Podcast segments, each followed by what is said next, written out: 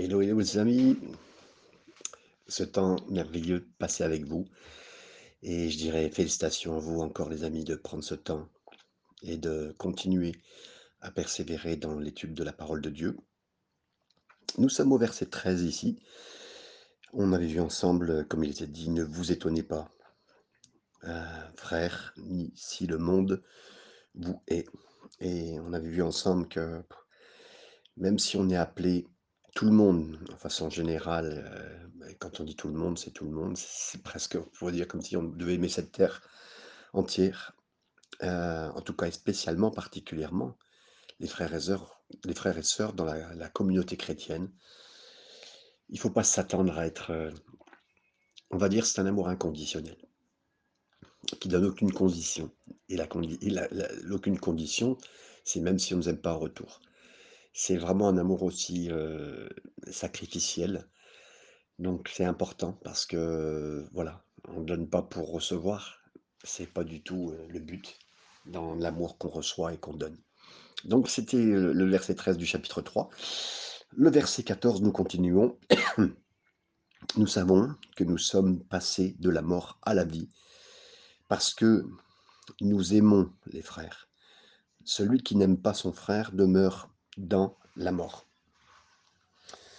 Euh, bien sûr qu'on est, appelé à aimer.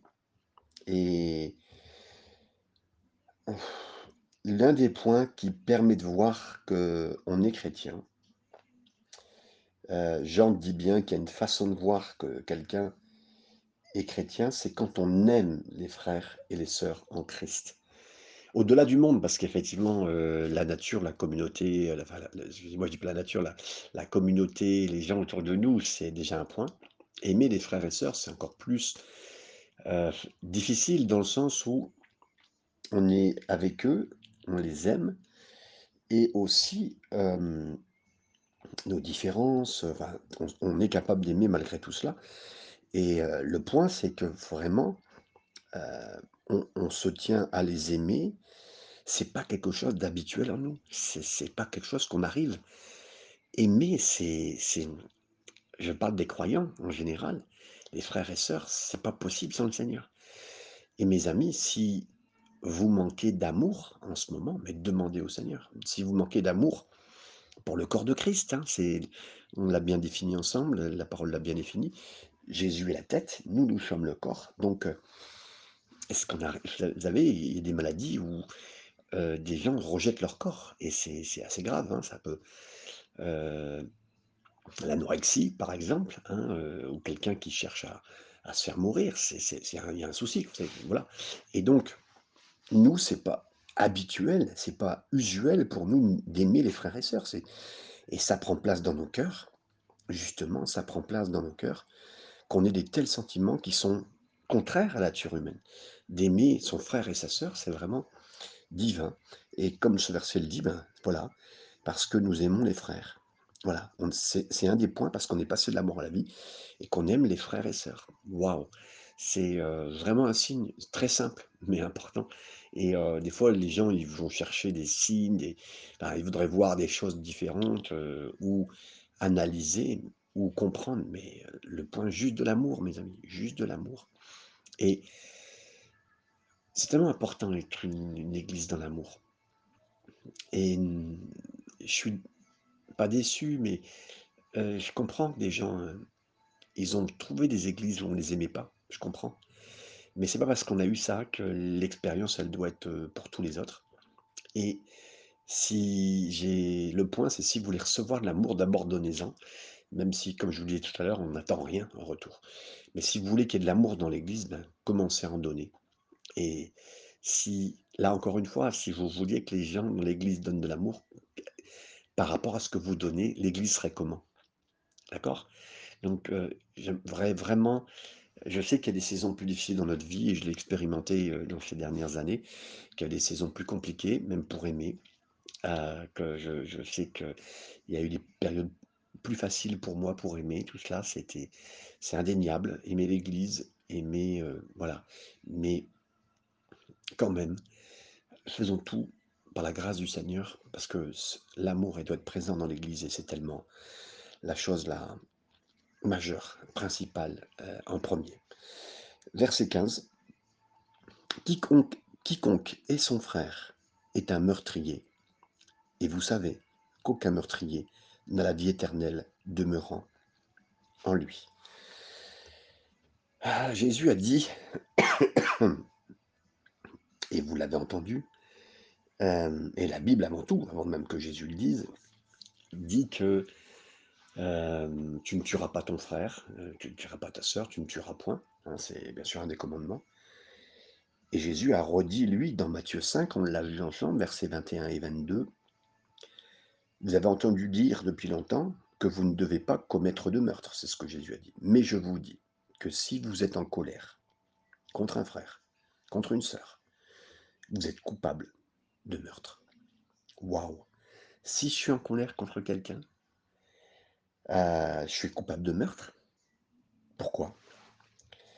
Parce que on est capable de le tuer avec notre commentaire, notre cynisme. Vous relirez par exemple Proverbe 18-21 euh, qui nous l'explique bien, mais nos paroles peuvent tuer, mes amis.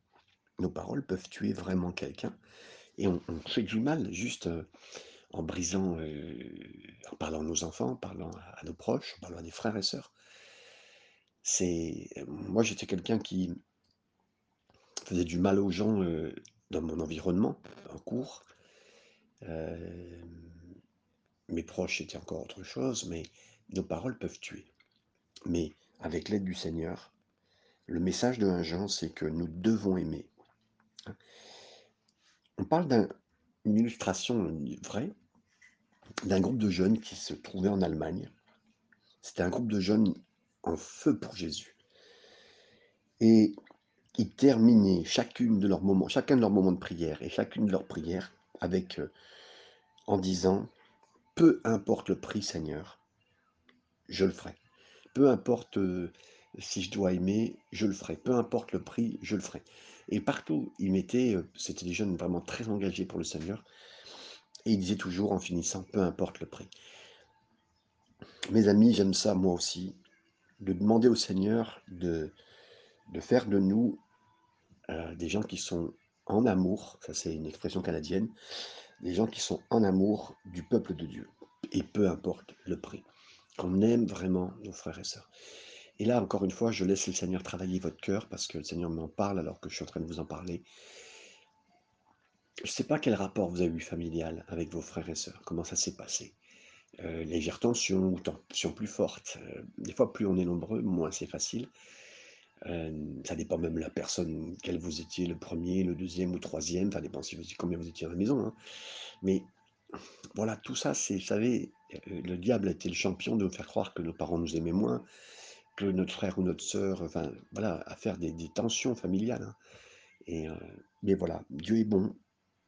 Et demandez au Seigneur vraiment d'aimer le peuple de Dieu, parce qu'effectivement, ce que nous avons vécu familialement n'est pas euh, la norme, n'est pas la, réalité. Donc c'est pour ça que des fois, même dans les églises, certains ont peur des églises, certains ont peur de la famille de Dieu. Et c'est vrai que quand les gens viennent chez nous, ils disent Ah ben vous dites frères et sœurs, ah bon, c'est tous vos frères et sœurs. Ben oui, c'est vrai. On se reconnaît, on a, le, on, a la, on a la même espérance, on a le même Dieu, on a le même Père, on a le même frère, Jésus.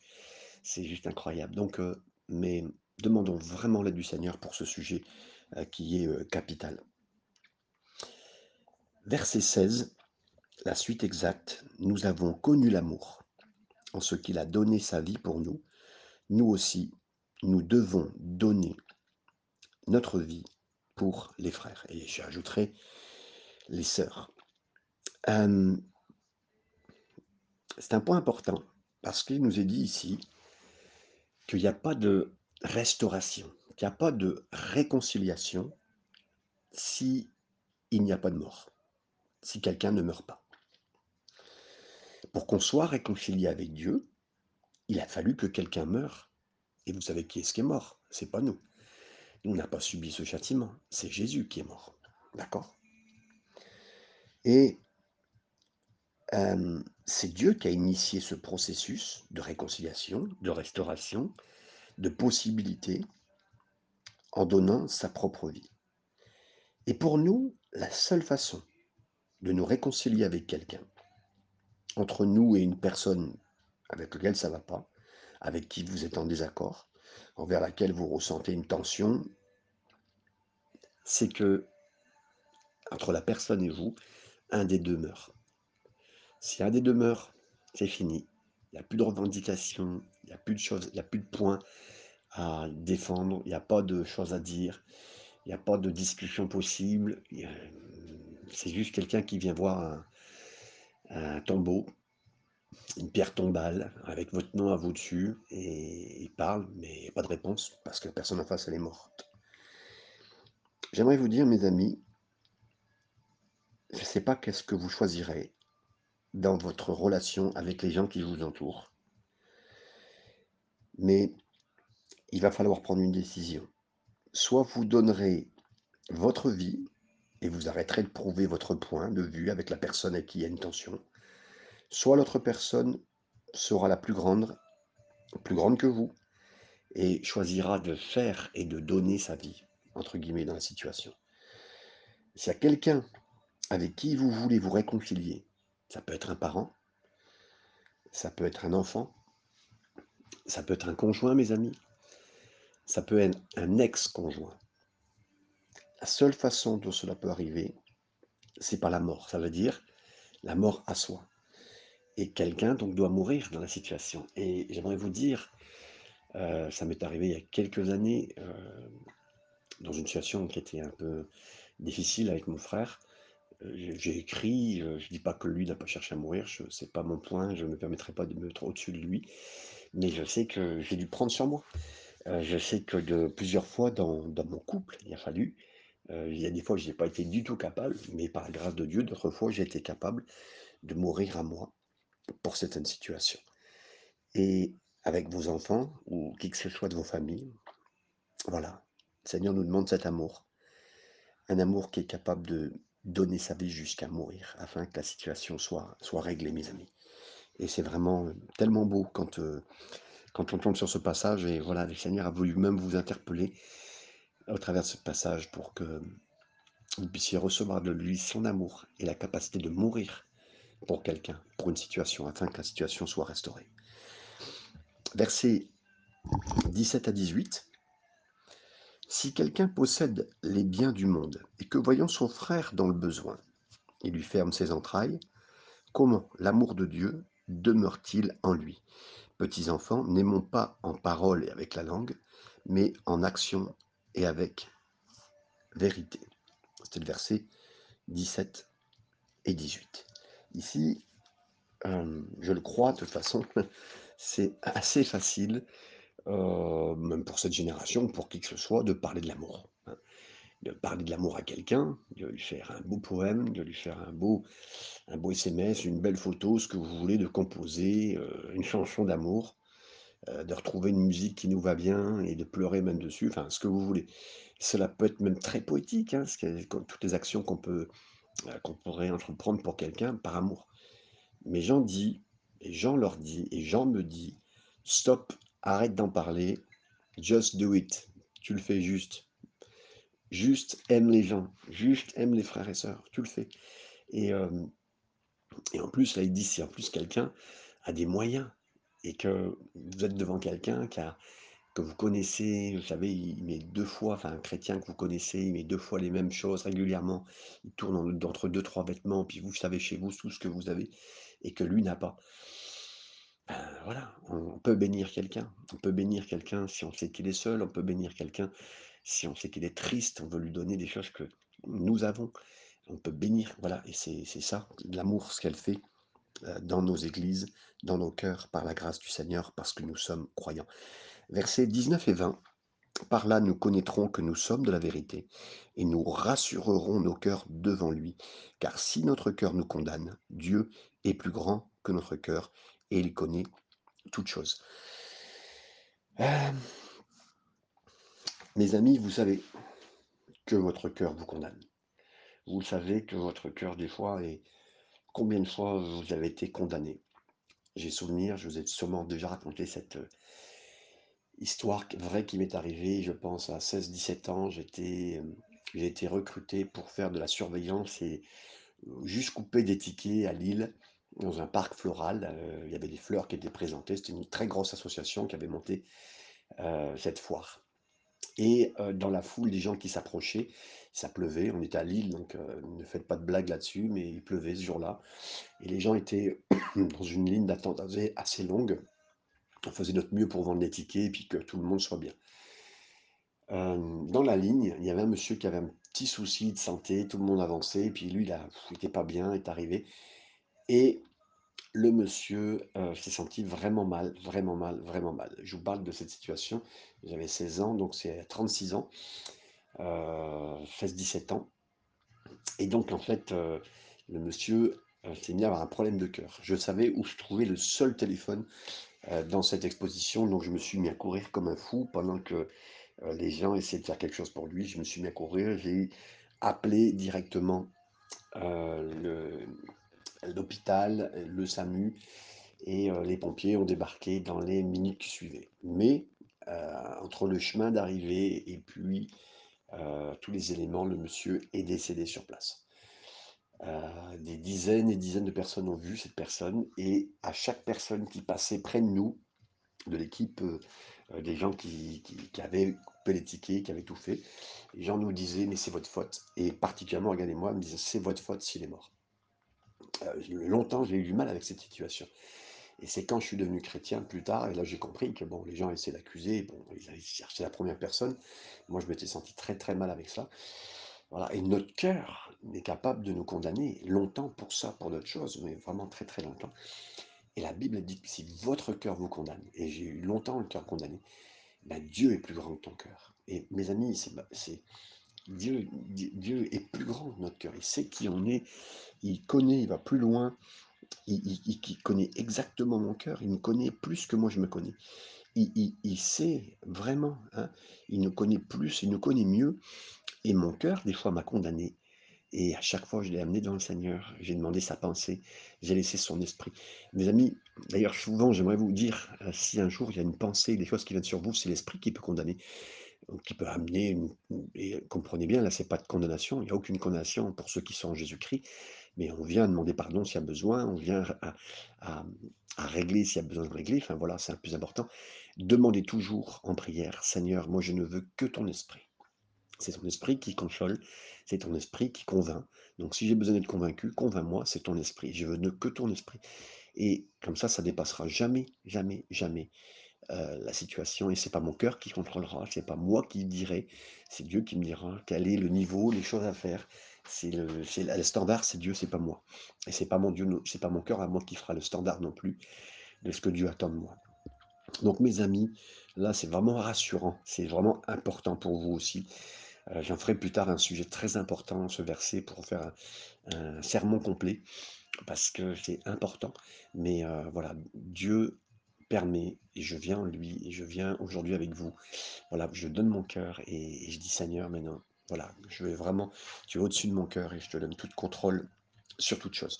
Versets 21 et 22 il nous est dit ici: «Bien-aimés, si, hem, notre cœur ne nous condamne pas, nous avons de l'assurance devant Dieu. Quoi que ce soit que nous demandions, nous le recevons de lui parce que nous gardons les commandements et que nous faisons ce qui est agréable». On était en tout cas au verset 20 et 21, hein, Dieu est plus grand que notre cœur, on l'avait vu et versets 21 et 22, ce qui est maintenant ici, heu, ces versets qui continuaient. Ici, nous avons maintenant plus de confiance dans le Seigneur. On a plus de confiance, pourquoi?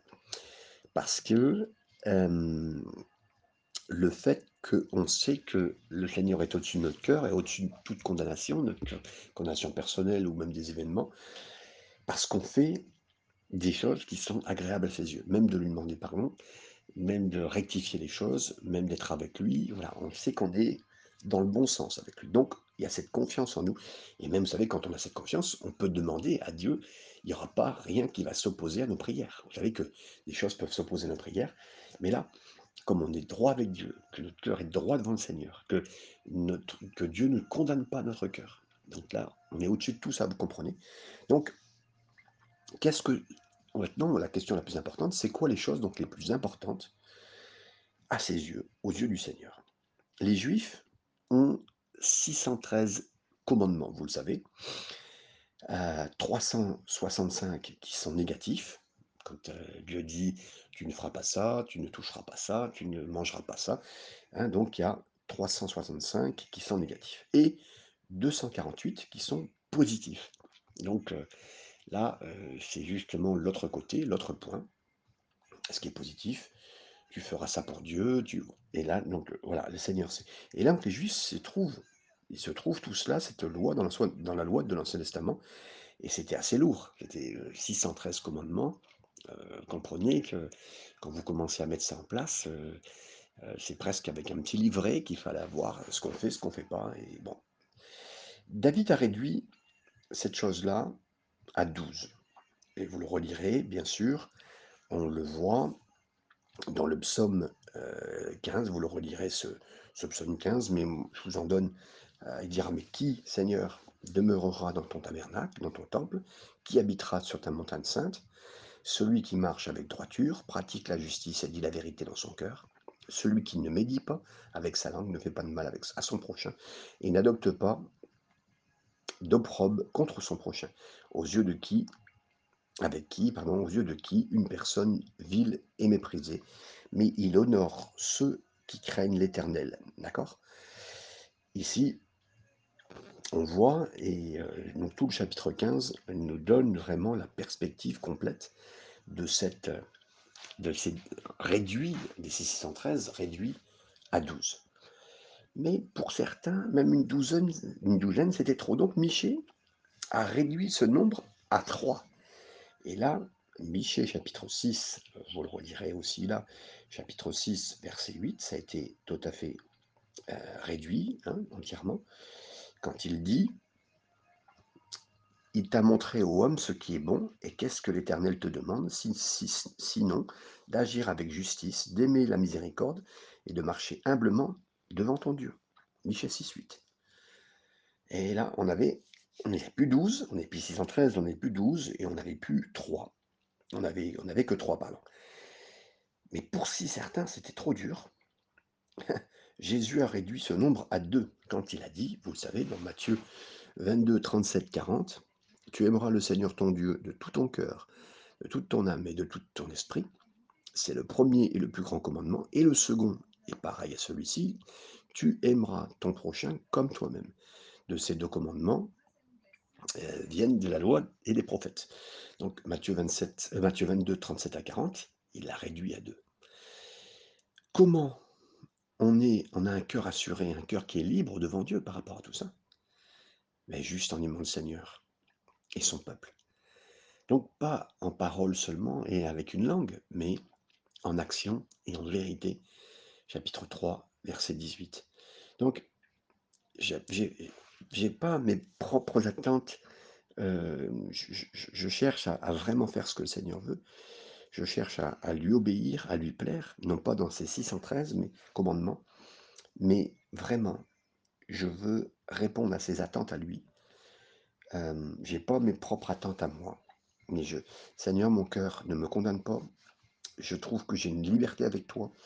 De ton point de vue, Seigneur, c'est là tout mon temps et je reconnais que lorsque je suis libre de ces crises difficiles qui attaque mon cœur et de condamnation, alors Seigneur, je fais qu'une seule chose, je cherche à aimer ton peuple, à t'aimer toi et à aimer ton peuple. C'est juste ce que tu me demandes, Seigneur. C'est juste incroyable ce que le Seigneur veut pour nos vies. Verset 23. Euh, et c'est ici son commandement, que nous croyions au nom de son Fils Jésus-Christ et que nous nous aimions les uns les autres selon le commandement qu'il nous a donné. Un jour, on a posé la question à Jésus, que devons-nous faire pour faire les œuvres de Dieu? Vous savez ce que Jésus a répondu? Vous le relirez dans Jean chapitre 6, versets 28 à 29. Jésus leur a répondu que vous croyez en celui que le Père a envoyé. Et c'était qui Jésus? Si vous demandez comment je vais faire pour plaire à Dieu, en plus de l'amour, et foi dans celui que Dieu a envoyé. et de la foi. Et de la foi que Dieu t'a envoyé quelqu'un qui est venu mourir pour toi, qui a pris ta place à la croix. Que à la croix, il a pris suffisamment tous tes péchés, que aux yeux de Dieu, qu'il n'y a aucun de tes péchés qui compte maintenant, qui ont été tout pris la croix, que Dieu ne reviendra pas dessus, que Dieu t'ouvre le ciel grâce à son Fils. Jésus est le chemin, la vérité, la vie. Que, en plus, Dieu était d'accord sur l'œuvre exacte de ce que Jésus a fait à la croix pendant tout ton péché, en le laissant mourir dans le tombeau. Il a laissé mourir, mais au bout de trois jours, il a ressuscité. Et cet esprit, l'esprit est venu sur Jésus pour le ressusciter comme un accord, comme une faveur, comme une reconnaissance, une approbation exacte, en tombant sur lui et en revenant sur lui pour approuver exactement son travail. Et donc nous croyons, nous avons foi que Jésus est mort, nous croyons dans la mort de Jésus, mais dans sa résurrection. Oui, je crois que Dieu ressuscite les hommes et les femmes qui croient en lui, que Dieu permet que nous lâchions notre péché, que nous refusions, que nous savons, que nous comprenons que c'est la mort en Jésus. Notre vie est enterrée et, ensevelie dans le baptême, que notre mort euh, de l'ancienne nature, il n'y a plus ma nature du Fabien d'avant, il n'y a plus cette nature, c'est fini, elle a été noyée, et là il y a une nouvelle personne en Jésus-Christ. Et en plus, l'esprit de résurrection qui me donne une vie incroyable, une vie puissante. Cette résurrection qui me fasse que même si j'ai touché le plus bas, le plus profond, la mort de moi-même, que j'ai senti dans ma vie que j'étais euh, euh, vraiment un, infâme pécheur et que je ne veux plus du tout pratiquer ça. Alors je sais que j'en suis mort à tout cela, ben, Jésus me ressuscite et je suis vraiment une nouvelle personne avec des nouvelles habitudes, une nouvelle euh, et vie avec Dieu complète. C'est ça.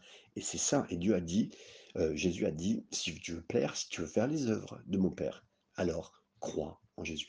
Donc là, c'est même pas une question de faire, c'est une question de croire. Vous comprenez? Question de croire en Jésus. Et donc, c'était le verset 23, et je finis avec le verset 24. Celui qui garde ses commandements demeure en Dieu, et Dieu en lui. Et nous connaissons qu'il demeure en nous par l'Esprit qu'il nous a donné.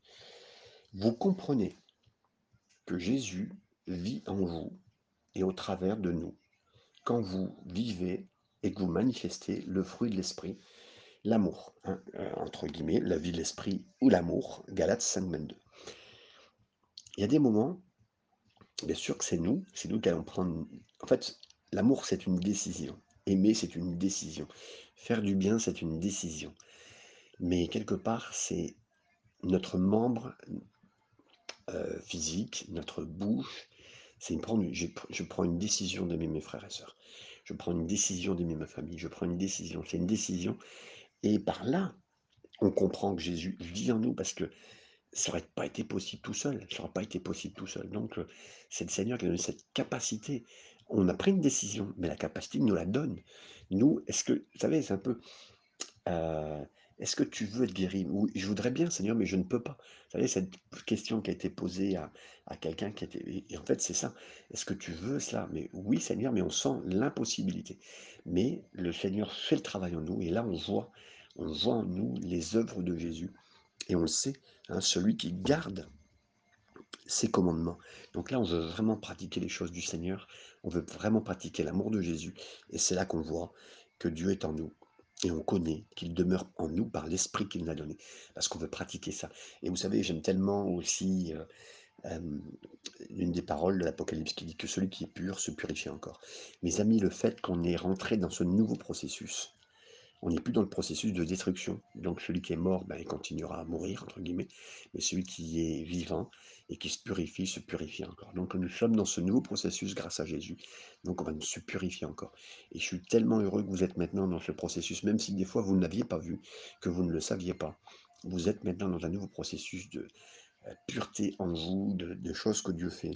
Et c'est l'Esprit qui travaille maintenant en vous pour faire toutes ces choses. Seigneur, je remercie ton nom pour ce que tu as fait pour nous. Seigneur, nous croyons en toi, Seigneur, et je prie que tous ceux qui ont entendu ce message maintenant, pas seulement l'entendent, mais le reçoivent. Seigneur, des fois, de manger ta parole, c'est amer, comme le euh, plusieurs fois des textes de la parole de Dieu. C'est amer parce que ça vient en nous et ça vient nous chercher, Seigneur. Je ne suis pas capable d'aimer sans toi, Seigneur. J'ai besoin de l'amour pour mes frères et sœurs. J'ai besoin pour ma nouvelle génération de frères et sœurs. Une nouvelle génération difficile dans laquelle on est. On aura besoin d'amour, Seigneur. Mais viens nous aider à aimer et je veux manifester du fruit de l'esprit et particulièrement, c'est l'amour, Seigneur. Alors donne-moi de de de de de vivre et de de faire goûter ce fruit à tout le monde, ce fruit de l'amour. Père, je te remercie de bénir tous ceux qui ont écouté ce moment, mais plus que cela, Seigneur, t'en faire vivre à chacun. Au nom de Jésus. Amen.